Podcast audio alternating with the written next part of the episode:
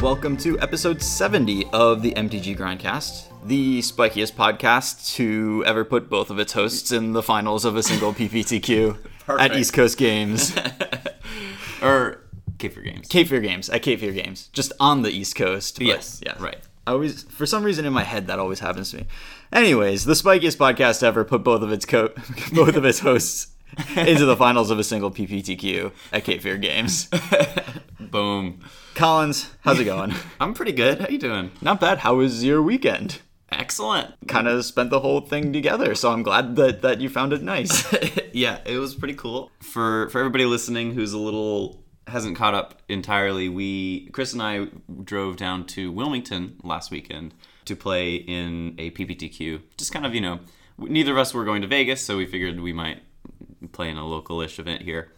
And the other good news is that I have family who lives in Wilmington, so we were able to hang out with them after the tournament. But essentially, uh, I don't know how much, how many spoilers I'm going to throw out, but Chris and I effectively played in the finals of this PTQ or PPTQ, and I was victorious, so I was able to get the invite. Overall, it was a you know crazy fun weekend. It was a great weekend. Yeah. It started with me running out of gas, but then the rest of the weekend really just was gas. Oh so- yeah, well, yeah, we, we definitely needed a lot of gasoline for this weekend. um, yeah, I the the whole the whole weekend started with so we were driving like effectively two hours away to this tournament, and we get about twelve minutes from the store that we're trying to get to for this tournament, and uh, it's myself, Lee McLeod, and CCR in in CCR's car, and we're about twelve minutes away from the from the event that we need to get to, and we run out of gas. We just like can't go any further.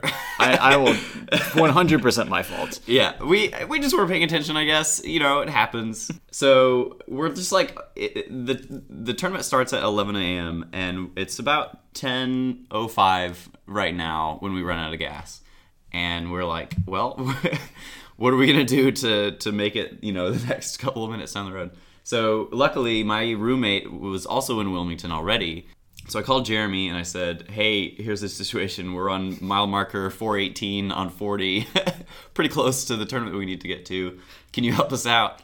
And he he you know wakes up, goes and gets us a gas can and fills it up and brings it over to us, and we're able to fill up, and the rest is history. But what a crazy start to the weekend! Especially because you still had to order a couple of cards yeah, from yeah. Cape, Cape Fear to, to get your deck together. Right. Yeah. As soon as I got off the phone from Jeremy, I pulled up the the store uh, website on my phone and just started like punching in the cards that I'm gonna need, um, just to make sure that we you know got everything sorted.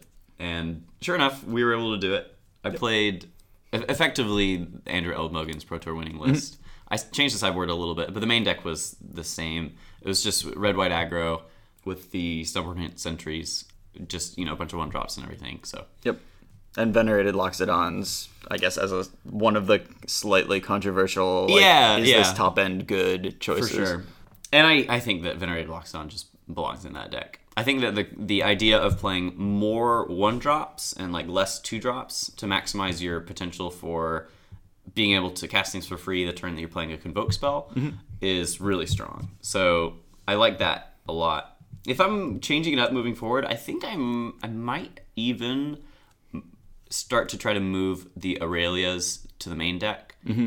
and add in more of them for this for this tournament, I played one Aurelia in the seventy or in the in the sideboard, and it was insane. Yeah. every time it just lines up perfectly against so many things. Five toughness is a huge break point in this like lava coil based format. Yeah, yeah, for sure. So I, I don't mind a little bit of more of those, but overall, I was super happy with the list. Yeah, cool. Yeah, I mean the Loxodon.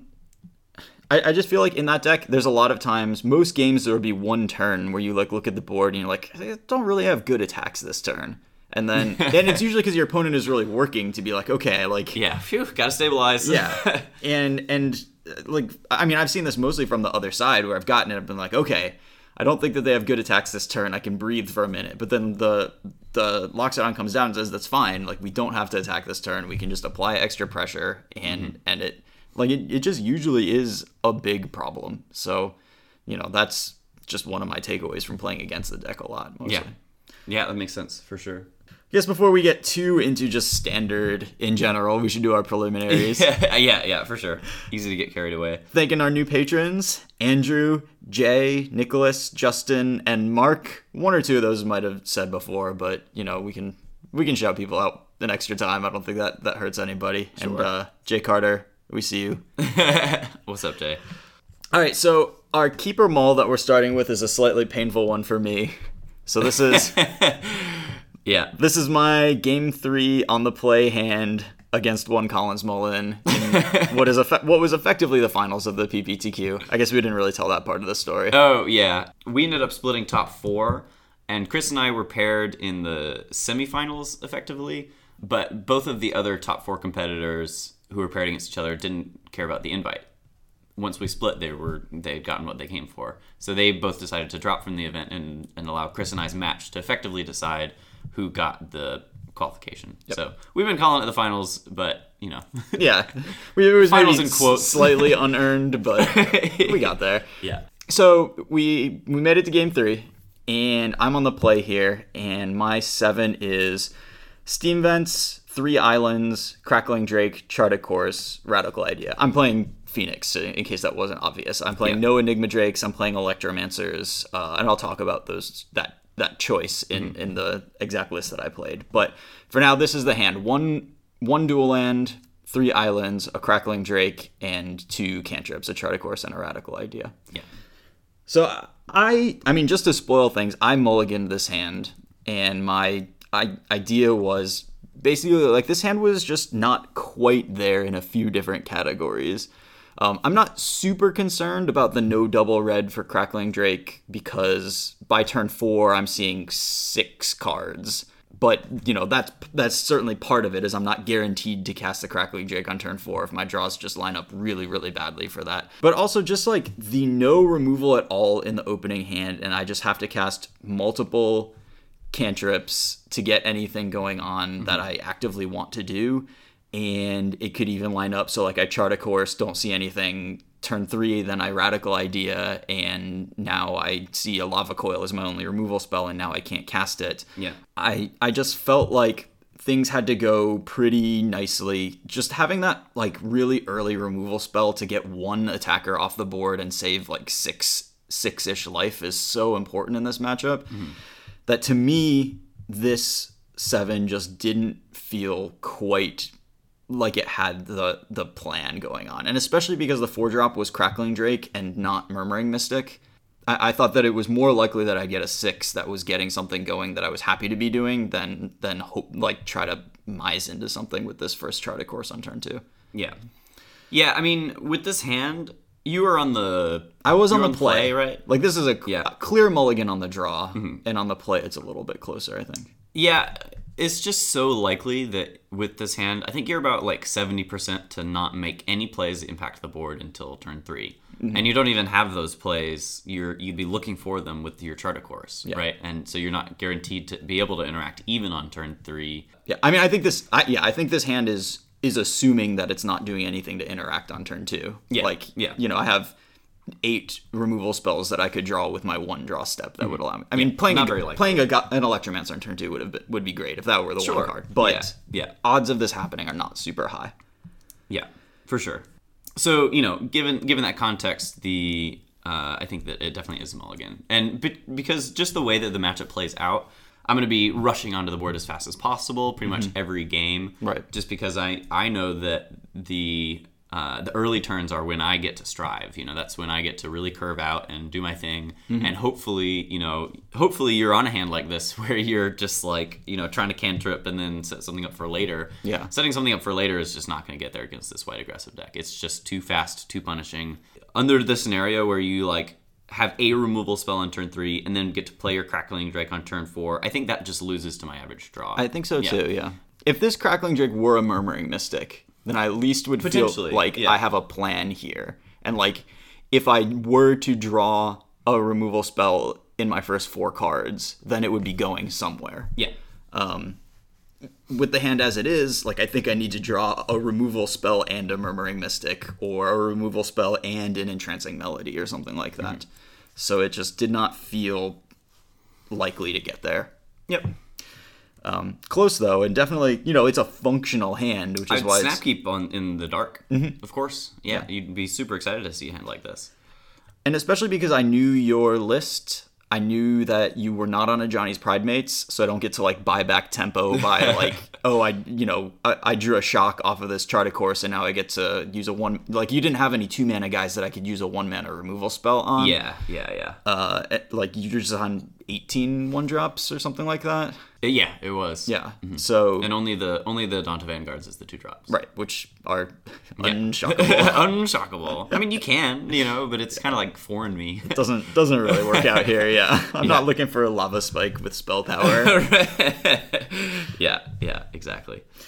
Um, so I mulligan to a pretty bad six that I like probably should have tossed back, but I could like it had a route to victory. It had an entrancing melody in it that uh, and, like it had an entrancing melody and a removal spell, but was a one land hand with just an island. Yeah. but all it needed were lands to start getting going from there. Not a great hand. Maybe should have been a mulligan, but. Uh, five is pretty bad in a bad matchup, so I, I was willing to say I need to get a little bit lucky here Yeah. at that point. Yeah, there there was this kind of interesting decision that I had to make in that game Hmm. where my two one drops were Legion's Landing and Snubhorn Sentry, mm-hmm.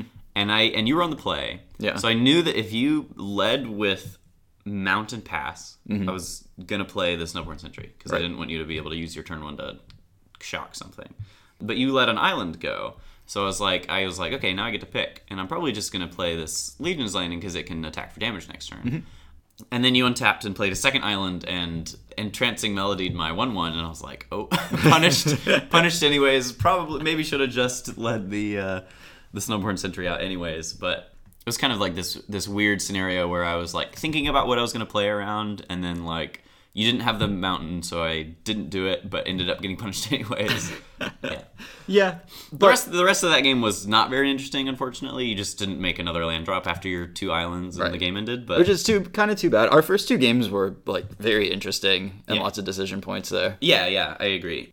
Uh, for sure. I think it was a good good match except for that last game. Yeah, So- and actually in our our second game, like I was just digging for something relevant to help me survive the turn, and I finally found an entrancing melody, but I would have to shock to cast it. Which left me like I I'd have to put into play an untapped steam vents when I was at three, and so Oh, I could yeah. steal your guy, and then I would just die immediately. so. Bummer. yeah, I mean that's that's the power of the this this uh, effectively mono white deck. Mm-hmm. It's super punishing, and if you ever stumble, you're against it. You're just gonna be toast. Yeah, I mean, it, it really puts you in a corner where like most of your plays that would be good get get very punished. I mean, my two losses at that PPTQ were to Jeremy Henry on the Pridemate version of the deck, but still Yeah. pretty similar, and and to you in the you know quote unquote finals. yeah. um, I mean, just to you know, we're gonna get into all the like real tournaments that happened this weekend, but just to like talk about what we were thinking about when we made our deck choices going in. I played, and Lee also played basically the same deck that I did. Yeah. So last week, I think, and I like, I just want to make sure to make it clear that I think I gave everybody some bad information on how to build this deck. oh yeah. Uh, after trying the Enigma Drake version, Yeah. I don't like it very much. Uh, I think it's like a, an assumption based version of trying to buy your way back into the creature matchups. Like, okay, I've got these like three mana guys that can block a turn earlier than my other guys, and it, like Enigma Drake is okay, and it's nice to have a thing that affects the board for three mana but what you're giving up there is just too much. I don't think it is actually better than just having electromancers in the creature matchups. Y- And yeah, there are versions with both, but then you run into like serious problems with having enough spells in your yeah. deck. Spell count becomes a problem. Um, and the like turn two Electromancer go against the aggressive deck, even if they have removal spells, like they have a pretty serious decision to make at that point, and it can cause them problems. And if it's the mono white deck, you know, especially like game one, if you just untap with that Electromancer, you just have so many more options. And I think the raw power of being able to do the stuff that Electromancer allows you to do outweighs the like slightly cheaper Drake package. And it also works really, really well with Murmuring Mystic, and which is one of your best cards in Yeah. that sort of matchup. Yeah. Um, So I and I think most players are kind of catching on to this at, at this point that that the Electromancer version is just kind of stronger uh, in general, just a stronger deck, and is not actually giving up ground against the aggressive decks in the way that I kind of thought that it might be. Yeah. Um, you know, the the list that I mostly copied is one that like BBD posted on on Twitter, and a lot of people are running similar things, kind of similar to the Pascal Vieren version, but cutting some of the like Mirari Conjecture, blink of an eye shenanigans uh, in, in favor of entrancing melodies because I expected to play against mono white at least once or twice. Uh, didn't really work out, but Yeah. uh, and and I don't know if I would run the main deck entrancing melodies in the future, just because it's so bad against like Teferi decks and, and things like that. But uh, it, it was interesting and it was fun, and the deck just has a lot of raw power to it. So you know, I, I think like four times Electromancer going forward is very likely to be what I would choose. So Yeah. Yeah. That makes sense. It, it kind of just feels like a combo piece of the deck Mm-hmm. where some turns you just like play it and that unlocks the ability to cast even more spells than you would have been able to otherwise. Yep. And it's so it's like not something that you need to slam on turn two and, and hope stick. You know, it has utility later on as well. Right. And because that is true, then yeah, I'm, I'm back on board. Right, and and the turn of like three on three mana like Electromancer Lava Coil in one turn is like a pretty solid temp. Like you're putting a real threat into play, casting a, a good removal spell, and that that's a turn that like turned around a lot of games. Yeah, So, yeah, yeah, for sure. So what made you choose specifically the version of White Weenie that you chose? Well, it was kind of the the list that had. It was the list that I believed was the best built. Um, I think that if you're playing these white strategies, you you're definitely more incentivized to play significantly more one drops and not really mess around with any of the non Vanguard two drops. I don't think. I think that you want to just be primarily a one drop. You you want to maximize your chances of one drop into one drop, one drop into powerful card after that. That Yeah. could either be you know any of the three drops fit the bill and also Loxodon mm-hmm. counts as something you can play. Those curves, you just you just don't lose with those curves unless your opponent has like some very specific sweeper effect or something like that. Mm-hmm. So maximizing that, and then also just like if you're considering playing other two drops in this deck, that could just as easily be a, a two one for one. Mm-hmm. I think that you're definitely more incentivized to do the two one for one just because if you draw that card later on when you're trying to cast one of your convoke spells, then you you'd much rather this like dorky creature be Yeah. know, something that you can cast effectively for free instead of having to you know mm-hmm. pay two mana for that and then use it to convoke. So that's I think that was the reason I picked this particular version, and then the the reason I wanted to just play the archetype despite it being a little more hated was because I've kind of been thinking this in the back of my head for a long time now, but I'm like recently I've really seen it in action where I just think that these like low to the ground aggressive decks that are very consistent are just kind of like fundamentally more powerful than mm-hmm. anything else that anybody's doing in standard right now. Kind of like looking at the way that the Magic games play out, you know, of course there are decks that exist that have a much stronger late game, you know, and and people's strategies are like oriented differently uh, with these different decks and everything. So, you know, I think Niv Mizzet, like the four of Niv Mizzet deck, is clearly like the best, most powerful late game deck. But fundamentally, in Magic, though, you a, a bunch of things need to go right in order for you to be able to set up your winning scenarios with those other decks. You need to have to check off a bunch a bunch of boxes. You need to be making your land drops. You need to be having the specific answers that you have to your whatever your opponent is presenting. If mm-hmm. you're an answers type of strategy, so all these things need to go right in order for you to enter into your winning scenario with these decks. But being able to be the deck that is playing a bunch of one mana creatures, the only thing that needs to go right for you to be able to cast a one mana creature is for you to draw that creature and the land. it's just so you know, it's so much more consistent in that context, right? Yeah. I mean, you um, do need to be doing something to leverage because if your deck was, you know, 40 one mana creatures and 20 planes or whatever, like that wouldn't do. You need to have Oh, a of course, thing. yeah. The, the the archetype would not be able to function without these very powerful, bigger cards, mm-hmm. l- such as History Benalia, Benalish Marshal, Loxodon. Yeah. If those cards don't exist, then one drops dot deck. Of course, uh, you know it's not going to be able to function. Right. But because we have kind of both, we have this you know ability to be super consistent by playing a bunch of one mana creatures. Mm-hmm. Consistency in Magic is you know the cheaper your spells, the more consistent your deck is. That's Yeah. just a fundamental part of Magic. So uh, I just wanted to play a deck that didn't have as many like lose to myself scenarios, if Sure. that makes sense. So I, I, I've kind of always leaned towards those decks, but I've been like working on like putting that thought into words lately. I guess I've just been noticing how you know, even though, and it, you know, it happened at the tournament where even though, you know, people were gunning towards this mono white deck, mm-hmm. they were playing a lot of cards that were supposed to beat it, like their sweeper effects and all sorts of stuff. You know, people were playing Golden Demises and, you know, Ritual of Soots and Goblin Chainwhirler. I played against all those cards. but sometimes they stumbled and didn't find a second black source. And, and then as a result, they died. And, you know, but that's just never really something that the mono white deck is going to come across, mm-hmm. right? I guess that's just a long way of saying that I think that generally these aggressive decks, I think, are just kind of fundamentally more consistent than the other things that people are trying to do in standard. So I'm gonna I'm gonna lean towards those. Yeah, that, I mean that makes sense to me. A lot of the ways to fight back against the white deck that people are doing are not super effective. Um, you know, the sort of first instinct in playing a deck like Drake's that that I tried and other people have tried is you know put fiery cannonades in. Yeah, yeah, yeah. and I think we all like pretty quickly reach the same conclusion, which is just that fiery cannonade isn't very good against the deck. Yeah. Uh, it doesn't. It doesn't kill a Adanto Vanguard.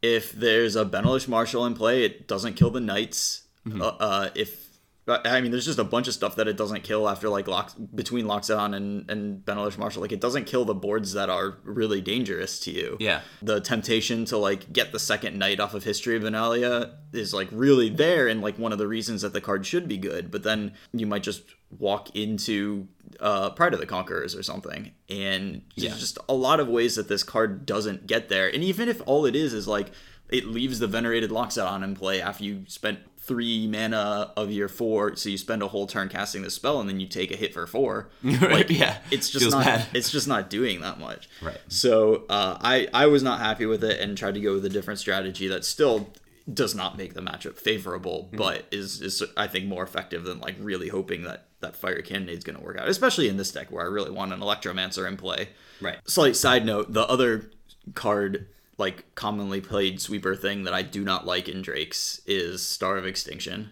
I think Oh yeah. Okay. I think Star is great in the sideboard of Jeskai. I think mm-hmm. it's great against Golgari in that deck. Yeah. But that deck kind of wants to make every land drop up to seven plus mana anyways. And in a deck like this that is filled with cantrips, Yeah. you can choose to make your land drops. Uh-huh. But You don't really want to. You don't- rather them be spells. yeah, yeah, you, you want to be at about five mana, and then if the game's going to go a whole bunch more turns, then you can, you know, make some more. But in the middle of the game, you really want to be discarding those extra lands, and I have found myself like, okay, my plan is Star of Extinction. Now I'm going to chart a course and discard all of these non land cards. Right. And then I cast Star of Extinction, and I'm like, all right, well. I What have- resources do I have left? I have oh, they're nothing all left, and my opponent just drew a Jadelight Ranger. and- yeah. That that is a, a plan that I I have not been a fan of. I think it's better if you're running a version with Mirari Conjecture, so you can like get resources back. Then it makes more sense. But if you are not on a Mirari Conjecture version, then it doesn't. It, it, it- I haven't been very happy with it. Yeah, that makes sense. Not to mention the fact that I think that from the Izzet Drake's perspective, you have so many better plans specifically against Golgari. Mm-hmm. You know, you're just like normal play a bunch of flyers and beat down plan, I think is very effective and is going to kill him most of the time. Right. So, you know, don't bother with a card like Star of Extinction. Yeah, yeah. I mean, it, while post board games slow down just like they do in like every matchup in Magic's history. yeah. the the most effective plan for dealing with Carnage Tyrant is like yes, you can cast your Carnage Tyrant, but then you're going to take another six off of the Phoenixes, so that's not a good plan. Mm-hmm. Like, I don't really want my game plan to be like, please cast a Carnage Tyrant so that I can Star of Extinction it. Yeah. That that's not that that I think is a great game plan with Jeskai. It's not what I want to be doing with this deck. Yeah. Speaking of Jeskai, Yeah, well, yeah, we should probably talk about uh, the Grand Prix and some of the turn the the decks that came out of it. Yeah, so there were a few things going on this weekend. Uh, GP Milwaukee, just a full full on standard tournament, first like big standard tournament after the Pro Tour. Um, there's also a Team Open, Standard Classic, and a Standard PTQ. But uh, Milwaukee definitely is the thing that like got the most attention, and I think one of the reasons to pay a lot of attention was the winning deck list. Yeah. So Adrian Sullivan, been around forever, excellent deck builder, and this this is quite a deck. yes. You, you Oops, to? oops all WinCon is what you've is what you've labeled it in our notes. and I don't think know what else. perfect. I don't know what else to call it. Like, tell me about this deck. You, like, I've been talking, so Yeah, so essentially, you know, Jeskai Control, it's an archetype that we're pretty familiar with this at this point. But it seems like all of the Jeskai Control builds that we've seen have all been um, either like mono Teferi WinCon lists, um, and we've seen that before. It's just like, you know, the deck is four Teferis and all interactive spells, and that can just win because Teferi is busted. yep. Terrible card design. yeah. Uh, Teferi just, you know, you don't need anything else in your deck. Teferi's just going to win. So that's, you know, that's kind of like what we've been seeing for a while now. And then we've started seeing people transitioning into playing Crackling Drakes in their in their Jeskai control list because it's a good answer for Carnage Tyrant. And, you know, sometimes it's just a threat that kills your opponent. So that's all nice. But yeah, Adrian Sullivan definitely took that concept of like maybe maybe these cards that are like win cons are just busted. Specifically Niv Mizzet. I think he made the call that Niv Mizzet was pretty broken, and if you could resolve a Niv Mizzet and keep it in play, you're guaranteed to win. Which I think is pretty close to true. We've said that a Yeah. lot on this podcast. If you Yeah. untap with Niv Mizzet, you're gonna win. Yeah, you're you're just gonna win. So they they call this deck Jeskai Control because it, it pretty much is a control deck. It's playing counter spells, removal spells, settle the wreckage, stuff like that. But it's playing four Niv Mizzet and it has two dive downs as well to kind of like you know combo with Niv Mizzet. Mm-hmm. Because the games play out very very often where you play Niv Mizzet and your opponent has their one answer for it, and they cast that one answer and and they cross their fingers that you don't have to dive down because every time my opponent has a Niv Mizzet out, I'm just like, man, if he has a dive down Lou here, I just lose. Yep. it's just over. They, they draw two Right. cards and get a shock right here. Yeah, right, yeah. And then they have a Niv Mizzet on their turn. Yeah. So so he's just kind of going all in on just like trying to resolve his Niv Mizzet and keep it in play. Um, And the key here is not just the four Niv Mizzets. Like, Yeah. four Niv Mizzets is like one or two more than what a lot of Jeskai decks have been playing. But he actually made Niv Mizzet good in this deck. Mm-hmm. And that's by running four treasure maps. Uh, just Yeah. like it is a colorless ramp card, and this deck makes really, really good use out of if if you've got cards, it gives you mana. Mm-hmm. If you've got enough mana, it gives you cards, and just funneling them into you need one good turn, which is Niv Mizzet with, some sort of something backing it up, Yeah, yeah, yeah. And, and that's it. And Treasure Map is the perfect card to enable that.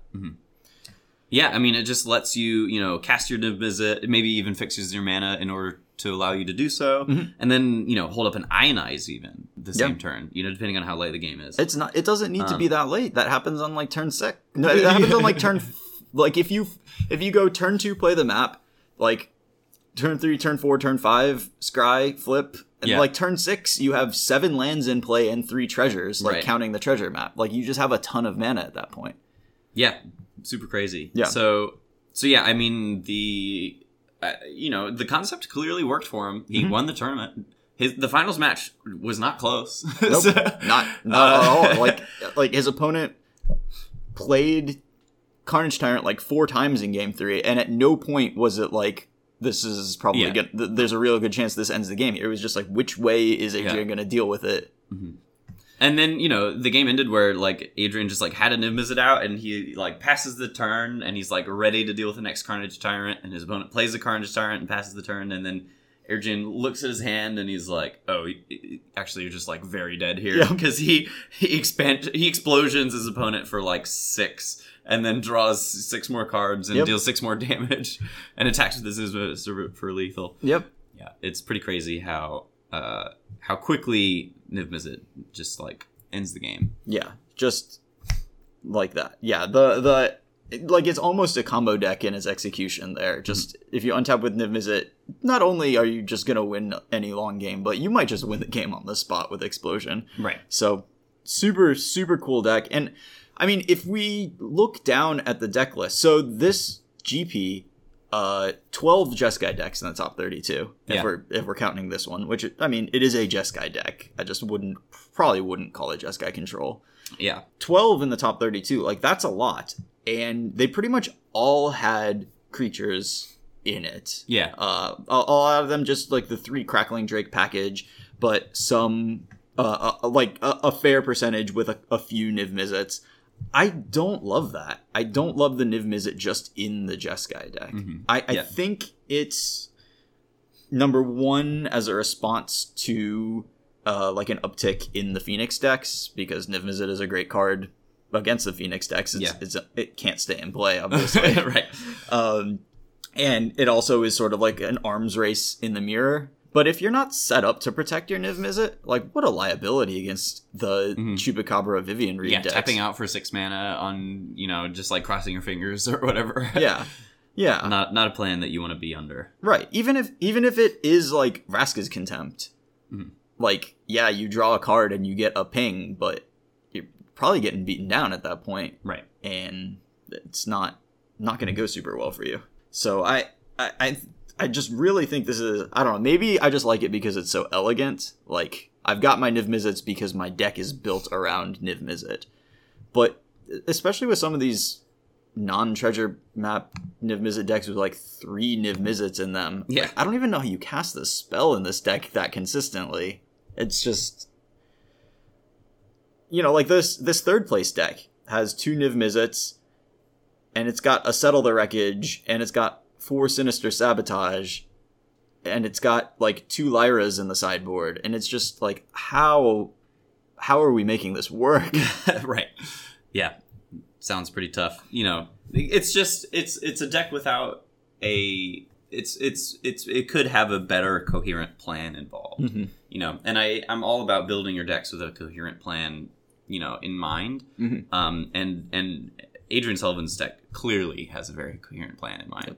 Which, you know, that seems much better than the other decks that I've seen which look like the deck builder has just believes that the plan is control in quotes and and whatever vague term you know Mhm. whatever whatever vague Yes. thing that means and then they're just trying to play like throw good control cards in there without really thinking about how they work together and what you know how the games are going to play out very very clearly so Mhm.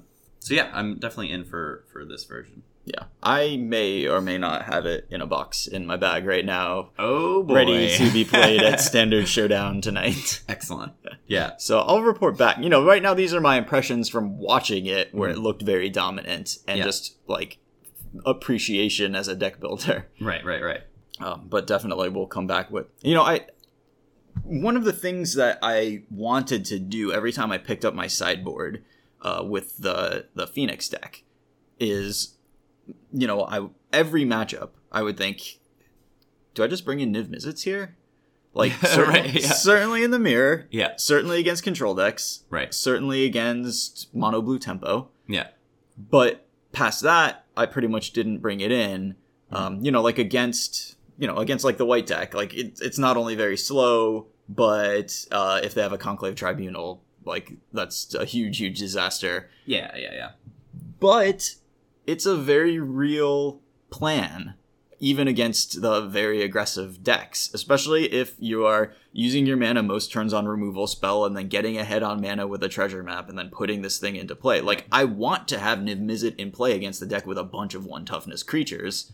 Uh, it's just like my deck wasn't really set up to take advantage of that. Probably need to stop gushing about how much I love the idea of this deck but it just like does a lot of like it, it it took a lot of thoughts i'd been having and just took them to the next step and said all right we're just gonna do it so Yeah, I mean, absolutely. The um, the yeah, I mean, the plan. As long as you can make sure that the turn that you're slamming Niv Mizzet, you're slamming it in a board that is like under relative parity or it creates relative parity, then I think that you're in a pretty good spot. Yep. So, um, so yeah, yeah golgari also did very well so the the gp top 32 was pretty kind of a story of two decks here and they're very different decks from what we really saw heavily at the pt i mean 12 jeskai decks and 8 golgari decks in the Yeah. top 32 yeah. I mean, that's a lot. I mean, people were talking about how the the PT like top four was not at all representative of the meta. sure Um, so I think that we're kind of just like seeing the other the other parts of the meta here.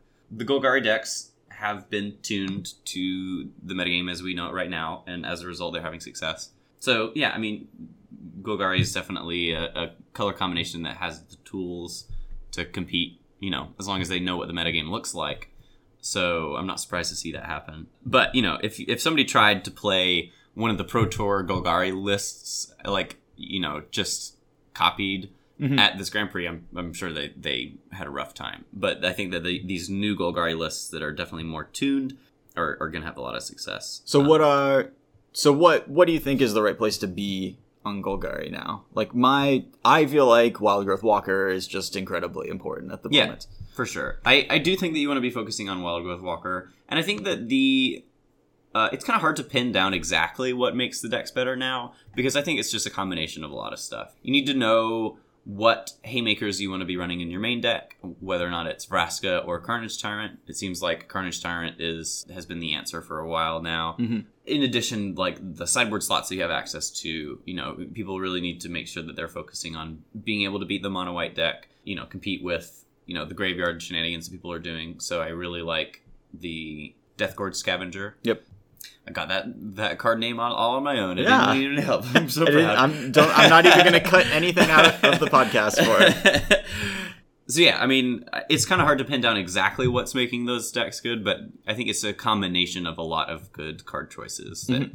add up to making them be able to compete better. Yeah, I mean, in some ways, it's just a, a matter of the deck list being refined. Like, we're getting to a point where a lot of these are looking very similar to each other. Yeah. Uh, it's we've we've kind of you know there was a point where people started putting Druid of the Cowl in there because the idea was I want extra three toughness guys to cast this finality uh, because it's really important. That's really not what people are about right now because I, I think we're trying to maximize wild growth walkers more uh, and the you know th- it's just like too much mana between that and Llanowar elves. You don't have places to put it as, as often. Um, it seems like a very two to three Carnage Tyrant is a default choice, and then one or two Doom Whisperers. Vivien Reid is really important. Like that's the package you start with, and you can slightly deviate from it, but we kind of know what are the good cards where we want to be to start out with. Yeah. Um, Absolutely. And uh, I, I think it also is very important right now to be running a few targeted removal spells that are not Ravenous Chupacabra. So a couple of cast downs, a couple of Vraska's Contempts. Uh, most of these lists have some Yeah. some assemblage of those, Make sure that you have enough answers for Tocatli Honor Guard, essentially. basically. yeah as long as they have the, all of their boxes checked i think that they they can definitely function but um, i'm still personally not a huge fan of those decks just because I, I don't know what it is but the fail rate of that deck seems extraordinarily high and that's probably due to my own personal small sample size that i've seen over the past couple of Mhm. you know of days but every time i see that deck they're like stuck on one black source or uh, or they're not drawing enough lands, or or whatever. It's really incredible how just like one Tocatli Honor Guard can butcher Yeah. that deck's ability to make their land drops. right. Um, The- they're yeah they're leaning so hard on all of their explore creatures to just like be able to get up to six mana to cast their big spells. The number of times that I've like cast a Tocatli Honor Guard against them, and then they just like were stuck on four mana for forever with Mhm. like one black source or something was really high. And I think that if they're leaning on their you know explore creatures to be able to get there on their mana base, something is fundamentally wrong about Yep. the way they've built their deck. Well, only because Kind of of only- the existence of Right. For sure. It, it is, you know, it's not it's not a, a very usual thing where like a fundamental part of your deck gets shut off, especially in standard. We don't normally see hate cards like that. right. Um It is very brutal. Yeah, oh yeah. Not only does it say you can't explore, it also says you can't gain life off of your wild growth walker, you can't pump your wild growth walker. And it also says like I'm a one three body, so I'm just bigger than all of your explore guys if you choose if you're like forced into casting them naked. Like Yeah. th- these two ones and one twos, there's just a one three on the other side that that just beats them all. Yeah, the and the fact that the one three does it feel like it does just beat them a lot. You know, makes the plan for the white deck so simple. Mhm. They're just like playing four Honor Guards and then some number of Ajani's whose pretty much sole purpose in that matchup is to get back the honor Yeah. guards that have been cast down or whatever. It's it's this weird world that we're living in where uh, somehow black green has has figured out a way to be the only deck in standard right now that has specific hate cards that work against it. It feels like it's the opposite of what's always true. Right. Like black green is the deck that nobody can hate out. Right. But but now it's like the deck that people can hate out. Good old rock. Nothing beats rock. Yeah, nothing Oh, beats rock. God, except for Tecatliano card. yeah.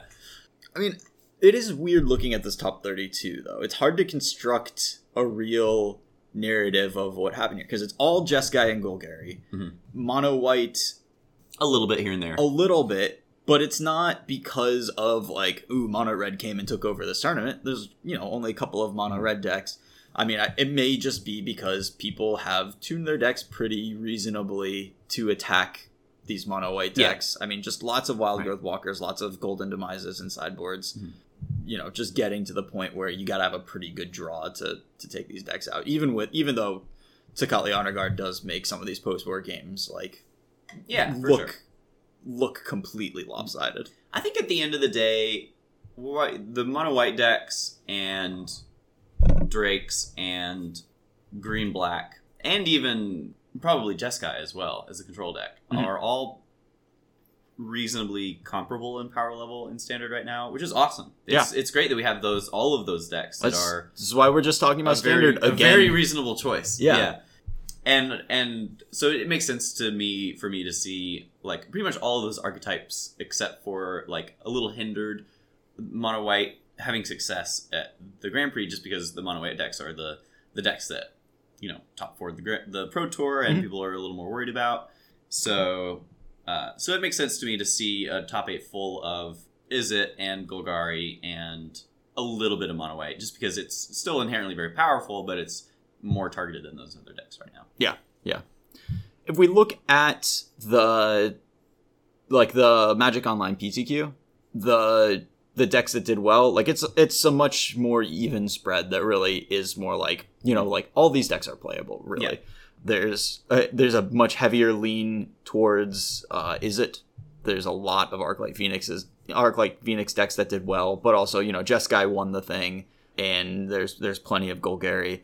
Uh, the Izzet decks that you'll see like if somebody just plays a, a steam vents and you're pretty sure they're not on Jeskai for whatever reason then the build i think you can assume they're on is owen turtenwald's list Yeah. that he posted that's that's what most people seem to have picked up and this has like one main deck blink of an eye and a Mirari conjecture which is a pretty pretty sweet like grindy plan i personally have felt that it's kind of unnecessary Mhm. i would kind of just rather play murmuring mystic in those slots because Sure. murmuring mystic outgrinds a lot of what Yeah. other people are doing yeah, for sure. I've I've had opponents with like Carnage Tyrants and guys and stuff and Planeswalkers in play, and I just make a million birds and you know Yeah. trade six of them for a Carnage Tyrant and then Right. kill the Planeswalkers with the other ones. yeah. you don't need Mari. if you have enough birds, then you're gonna be good. Yeah. yeah. So I I know at one point Lee played a Murmuring Mystic. His opponent attacked with Carnage Tyrant. He just cast dive down on his Murmuring Mystic to, could block the to Carnage get a token Tyrant. block. Yeah. Yeah. Amazing. Yeah. So I, don't know. Just like that card has, has really impressed me. I- I don't think it's like a super high raw power level card or anything like that. But in this metagame right now, it just does a lot of work. It fills a lot of the gaps. It, it really does help against the mono white deck. Like when you draw a hand with that in it, then you know you have a plan. You know, I, I, I played against our, our friend Jeremy Henry, and I had that plan, but then he put plus one plus one counters on both of his vanguards, and four twos are a lot harder to deal with with birds than three ones. yes, that is fair. like if I could have forced him to pay four life every time he attacked with those, he just Yeah. wouldn't have had attacks. Right. But instead, he got to attack with four creatures every turn. Yeah. which is just another point I think in venerated Loxodon's favor. Mhm. Like, I, even if I removed it, the creatures are still huge and, and impossible to deal with. Yeah, the games so frequently come down to creature sizing that Mhm. yeah, for sure. I think that it, it makes a huge difference. Yep. For, as far as far as murmuring mystic goes, I think that it's finally we it's finally that we're seeing that effect, but it feels appropriately costed. Mhm. You know, it's on like a one five body, which is well positioned in the format. Yep. Um, but you know, four mana for that effect seems reasonable. It's not like you know, it's not like we're spending two mana on this thing that makes a million creatures or whatever. Young Pyromancer right now would be the most insane. Oh yeah, it would be busted. It would completely broken. Yeah. But having a young pyromancer that is more powerful because it the body is better and the creatures that it makes are better. Yep. At a higher cost feels really appropriate right now. Yeah, it does. Um, you know, Mystic definitely doesn't feel like a this like oppressive entity at all, like other similar cards that have existed um, in the past. The one that immediately comes to mind is World Whirler Virtuoso. sure. That card at three mana that could you know make pretty much just as many one one flyers. Mhm. At three mana, I think was too cheap, but now at four mana, it seems very reasonable. So that's that's just kind of cool to see. Yeah, and that five toughness breakpoint again, like that's one of the reasons that you want more Aurelias. That's one of the reasons that Murmuring Mystic really does a good job. I I just I, I can't say enough good things about that card. Yeah, absolutely. Uh, the the format could easily get to a place where it's not where you want to be anymore. But Yeah, yeah, yeah. but I've I've really been happy with it. Mono red, kind of. I just gotta say I'm not happy playing it. Yeah. I've been, I've been relatively underwhelmed with the mono red deck. I think that it's just, even though it has cards that line up well against mono white, Mhm. and people th- believe that like the mono red versus mono white matchup is pretty skewed just because of Chainwhirler, Mhm. I just think that their deck is fundamentally less powerful than the mono white builds. Yep. The mono white builds still have access to up to four experimental frenzy if Mhm. you need it you know so like I, I played four experimental frenzy in my sideboard for for the pptq and i i just like having access to that card Yep. some of the some of the post board matchups i'm like wow i probably can't win this matchup post board because they have so much interaction for me so i'm just gonna try to experimental frenzy him out you know Yep. and so the fact that the mono white decks also have access to that because the splash is pretty free means that now there's like no there's just no element of the mono red deck that makes me want to play it over this mono white deck. Yeah, like. I mean it's really just Chainwhirler, and that's Right, only yeah. really good in the mono white matchup. So you know if you're playing mono white, like the mono white matchup isn't going to be a bad one. It's just going to be an even one, anyways.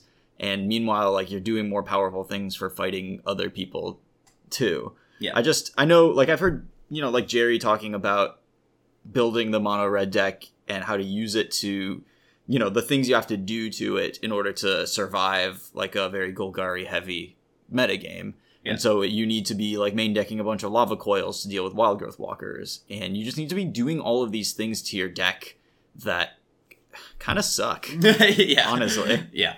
and and it's all to allow yourself to play chainwhirler against the mono white decks and i mm. think to me especially looking at the relative amount of success the mono white decks are having like it's there but it's not worth playing a deck just because there's one deck that chainwhirler's real good against Yeah, absolutely. Yeah, I mean, you're if if your reason to play this deck is because you think you're going to beat up on the mono white decks, right now is the worst time to do that. Yeah, that's just, true. You know, just look at the top eight of the Grand Prix. It was a bunch of Golgari and Izzet um, and Jeskai decks, and then you know like one mono white deck. Mhm. So maybe maybe the format rotates again uh, to where mono white is you know the most popular once more, but you know even then I just think that Yeah. you're just a worse version of the mono white deck.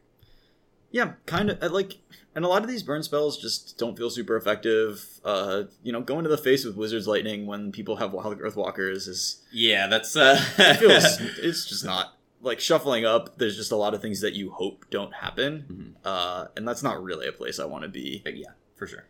Agreed. i we have seen uh selesnya tokens have like a little kind of resurgence here i i know uh nick prince won the classic with selesnya tokens uh we saw it i believe in the top eight of the uh team event in vegas Yeah, um Zach uh zach keeney Zach yeah. Made the finals with it. Yeah. If you want to play chainwhirlers to beat up on white little white creatures, honestly, I think playing saproling migration to do that is probably just a better plan. you know, there's just a lot more tools to the Selesnya deck, and you get to run busted cards like History of Benalia, uh, and it's a it's the best venerated Loxodon deck too. yeah, yeah, for So, sure. Honestly, I think that Selesnya might be doing the things that I like out of the uh, the mono white deck, mm-hmm. but just a little, Little better bigger. in it, a little bigger and a little better in, mm-hmm. in whatever context. Because the the ways that the mono white deck win the majority of the time are just like having bigger and bigger creatures and more of them faster than you can than your opponent can can produce, Yeah. right? And then that just translates into you know you turn them sideways a couple times and you win. Mm-hmm. But the the game is about creating the board state where your board is just significantly larger than your opponent's board. Yeah. and Selesnya is king at that. You know, Right. They're they're really good at making a huge board state, and and I don't think that Mono White could ever beat just like a large March the Multitudes. Yeah. in a million years. Yeah. If, you know, if I'm like, all right, this is it. I'm attacking with all my creatures, and you're like, all right, march for six or whatever. I'm just chump all my guys, and then I'm probably dead on the crackback. You know, so so that's pretty brutal. Yeah, I Um, mean, it like Selesnya does have serious problems with just like the speed at which it can play the cards out of its hand. Yeah. Um, oh yeah, yeah. That's that's definitely one of the down downsides. And you can you can fall behind pretty significantly if you're if on turn two I have like three creatures out, and then on turn two you like play your first guy, yeah, and then yeah, that's rough. and it's just it is more to me. It's more vulnerable to sweepers than the mono white deck because the mono white deck says have this sweeper and the untapped mana for it on time or Right. you die. Yeah, yeah, Selesnya is like draw it within this span of turns and you'll get me. Yeah, yeah, yeah. Um, and so that's less like you know less threatening at least like the pump from history of Benalia, even if it's just hitting the two whites out of the mono white deck, it's like, oh god, how am I dealing with this without taking too much damage? Out of the Selesnya deck, it's like, all right, well, you know, Yeah. we'll block here, we'll take this damage here, we'll, or even just like, all right, we'll take eight. Yeah. You know, and, and try to maintain our board state. yeah, Um, right, right. No flying creatures are coming at me out of this thing, and yeah, yeah. Just wait until we get some flying knights, and then and then we'll be talking. we played some flying knights on stream. oh yeah, true. we got to get we got to get Knight of Sursi back into standard flying Oh, flanking. You know, man. flanking that classic, you know, Yeah. reprintable keyword for sure. Right. Whenever this creature is destroyed, regenerate it just as Oh, that's a nice on one, too, on a- yeah. on a card. Yep. Anyways, yeah.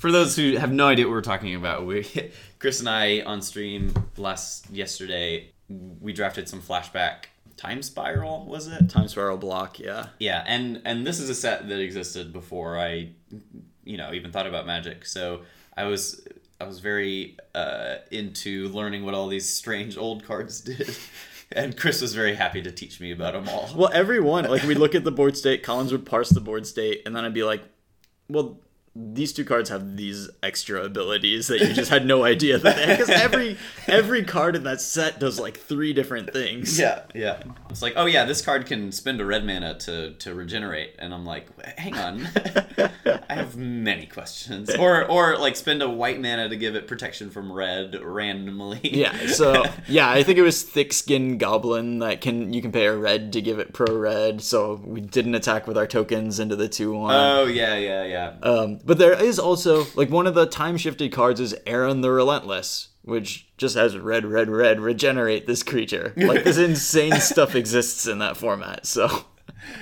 yeah, things things I'm definitely not looking for on my first pass of a board state. So right, right. yeah, But it was really fun. Like I, I'm looking forward to doing that again. And uh, yeah.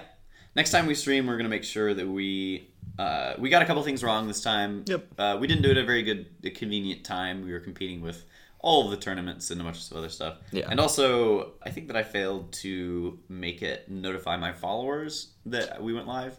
So if you are following me on Twitch, then I'll, I'll make sure to get those notifications out next time we're, we're going live. Yeah. And yeah, we'll do it like a weeknight uh, next time. I mean, this is just kind of what worked out for us scheduling wise, but we'll try to plan it out a little farther in advance. And I mean, it was still really fun, and people showed up, and you know, even Brad Nelson was there for a minute to.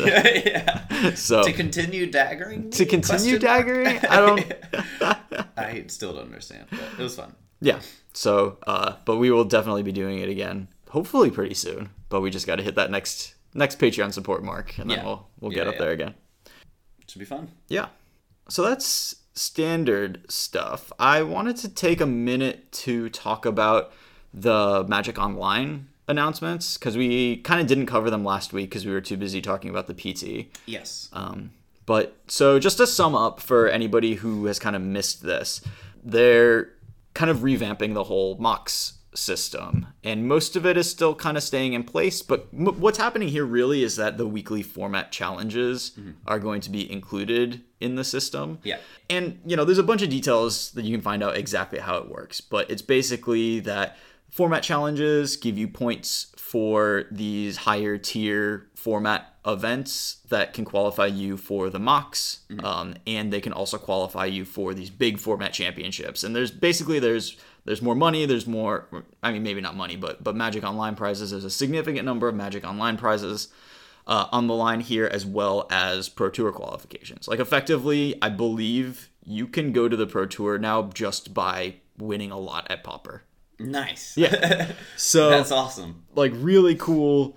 I mean, my initial impression is just like this is great. It is an embrace of the the few advantages that Magic Online has over Arena, which is basically that it has old cards on it. Yeah. Um, and it's saying like here's why it exists. We can cube weird formats, we can play flashback drafts, and you can play like full Magic the Gathering Pauper and Modern and Vintage and Legacy here. And we're gonna say if you do that and you're good enough at it, you can even go to the Pro Tour because of it. Yeah.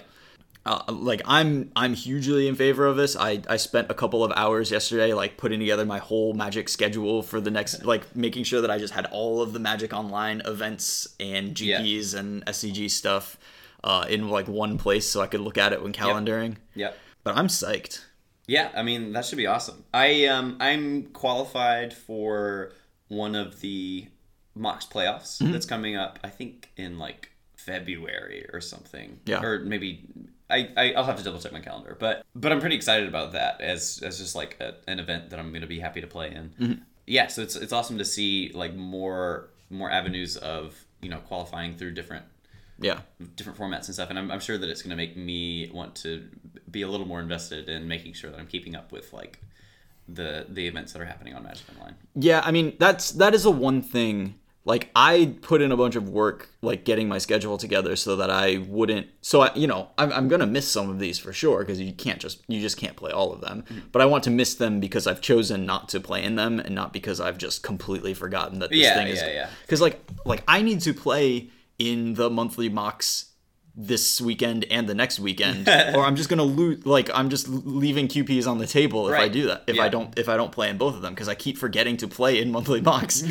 Um yeah yeah yeah. so i would like to see some sort of better system for and, and i don't know what it is if it's just like making sure to tweet it out and making people realize it or like pushing announcements through the the magic online client or what but it, it like the mox has been a thing that like exists and i'm aware of it but i really like it doesn't make itself like a presence in my magic online experience unle- unless i choose to engage with it like really actively. Um, yeah. and i don't really know how they fix that but yeah. But yeah i mean just pretty cool. You know we're gonna we're about to get a big pauper shakeup i think. So yeah i was i was about to say speaking of pauper Yeah. uh, i feel like i it was it on the car ride or was it on the podcast where i was talking about the card fire ice?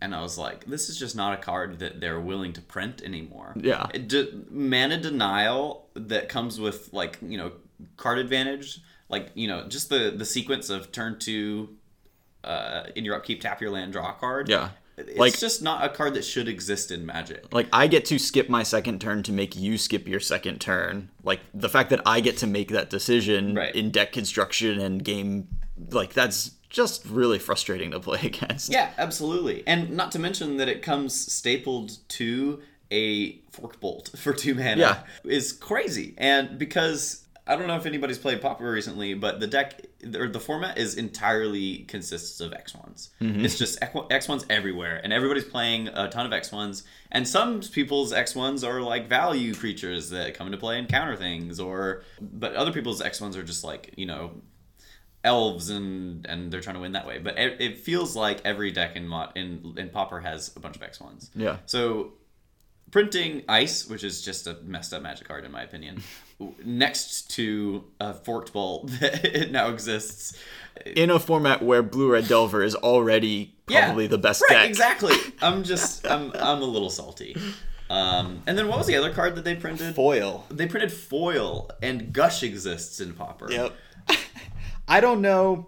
What are they doing? Foil is one of those cards that kind of your deck needs to be doing a very powerful thing in Yeah, order to fair. leverage it, and I'm not sure that the things that you are capable of doing in Pauper are at that level. yeah. Um, I mean, yeah, like gush into foil. Like if you've already got the board, then gush into foil is just completely ridiculous. Yeah. But not, you know, maybe not enough to be like really oppressive because like foil is just a blank in the early turns of the game. Yeah. I don't know. Uh, I I think it'll just be pretty interesting. You know, every time they print one of these master sets, it does cool things to Pauper. Um, that I mostly just like watch from the outside because like Right. I, I don't have time to play all of these formats. I would like to play some Pauper, but And also, playing Pauper is a huge time investment because each game that you play is a headache. Because we're trying to beat each other over with a bunch of one ones, Yeah. and the rest of our deck is like ponders and and brainstorms and one ones. The format, and so the game's, mnemonic walls. the games and- never end. it's crazy. Yeah. yeah, it is definitely the grindiest format that I have ever played. Yeah. I, I completely agree. I mean, it, is interesting and fun, but yeah, and especially like given the importance of what's it called, the monarch, to to the format. No, we're just like yeah. fifty percent of the games end up with like somebody plays a monarch creature, and now it's all about like trying to get this crown. Getting those attacks in. And then e- even if everybody's doing it, even if it's like, okay, we're really engaging it, then that's a game where each player is drawing two cards a turn. Yeah. And so there's just so many decisions and so much grinding there that the, the game ends up taking a long time. Yeah.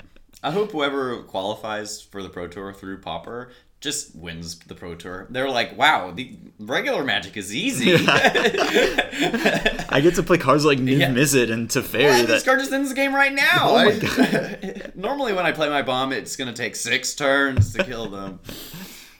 well, to be fair, Gurmag Angler is in Pauper. Oh, so yeah, okay. every once in a while, you Yeah. get to kill your opponent. yeah, yeah, for sure, for sure. But um, but yeah, it's it's funny. Yeah, yeah. I mean, Pauper is.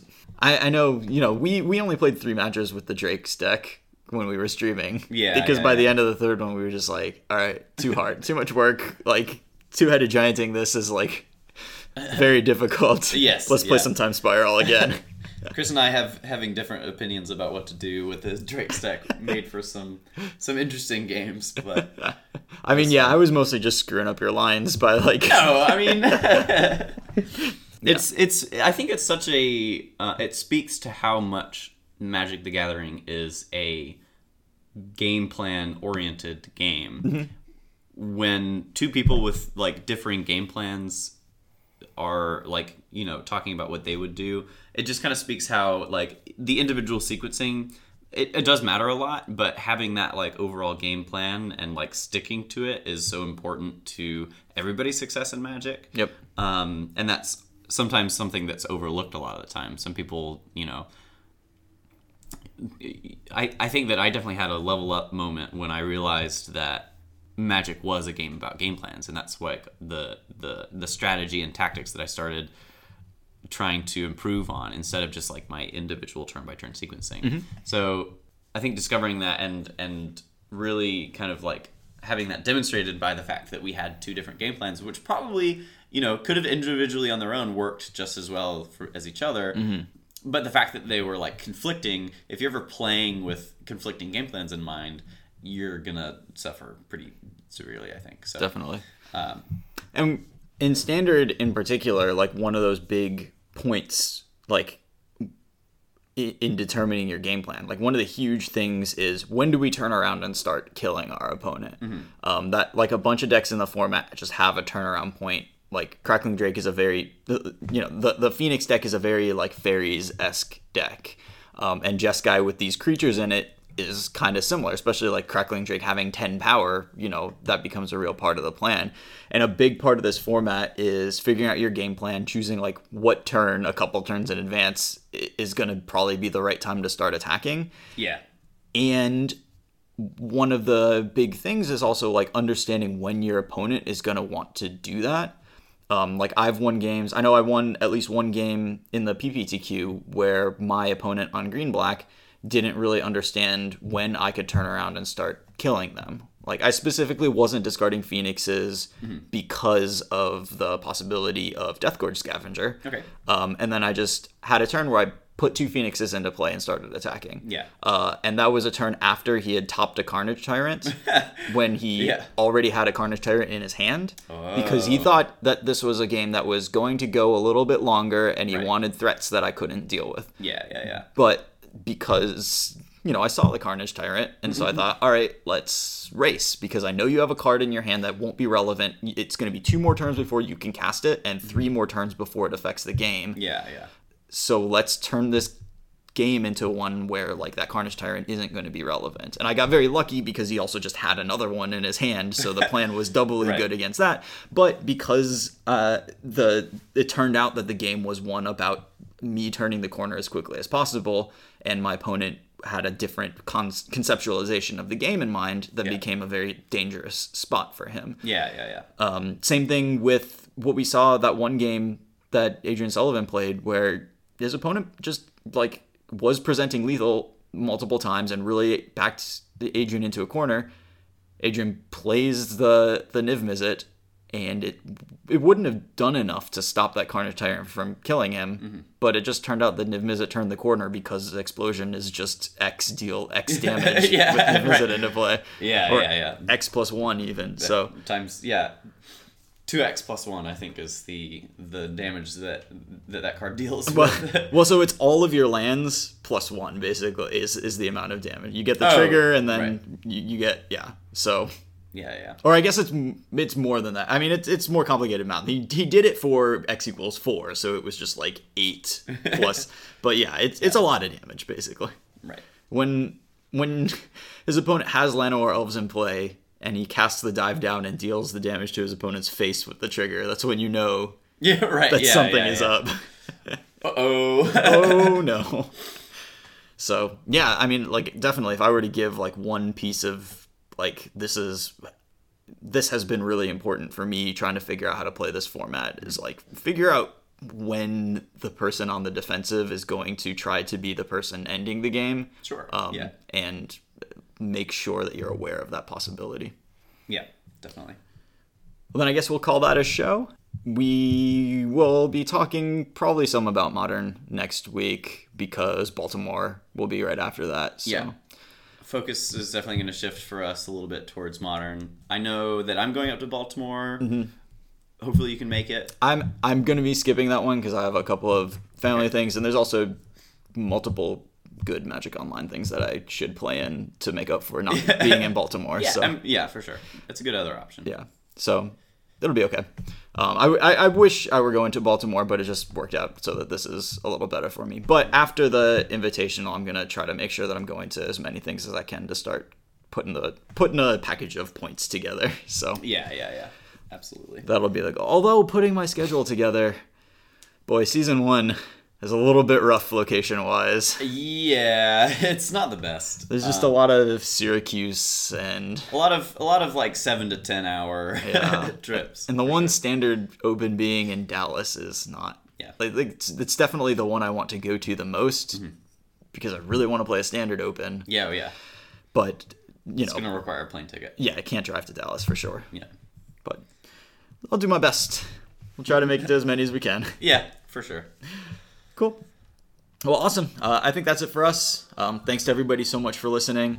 Uh, if you want to find us online, you can check us out at mtggrindcast.com. You can also find our Patreon there or at patreon.com slash mtggrindcast. Uh, you can find Collins's coaching services if you want some one-on-one time. Find the link to that on our website. And if you want to find us on Twitter, hit us up. I'm tweeting from at mtg underscore grindcast, and Collins is also on Twitter. At Collins Mullen. Thanks again so much for listening, and have a great week. Peace.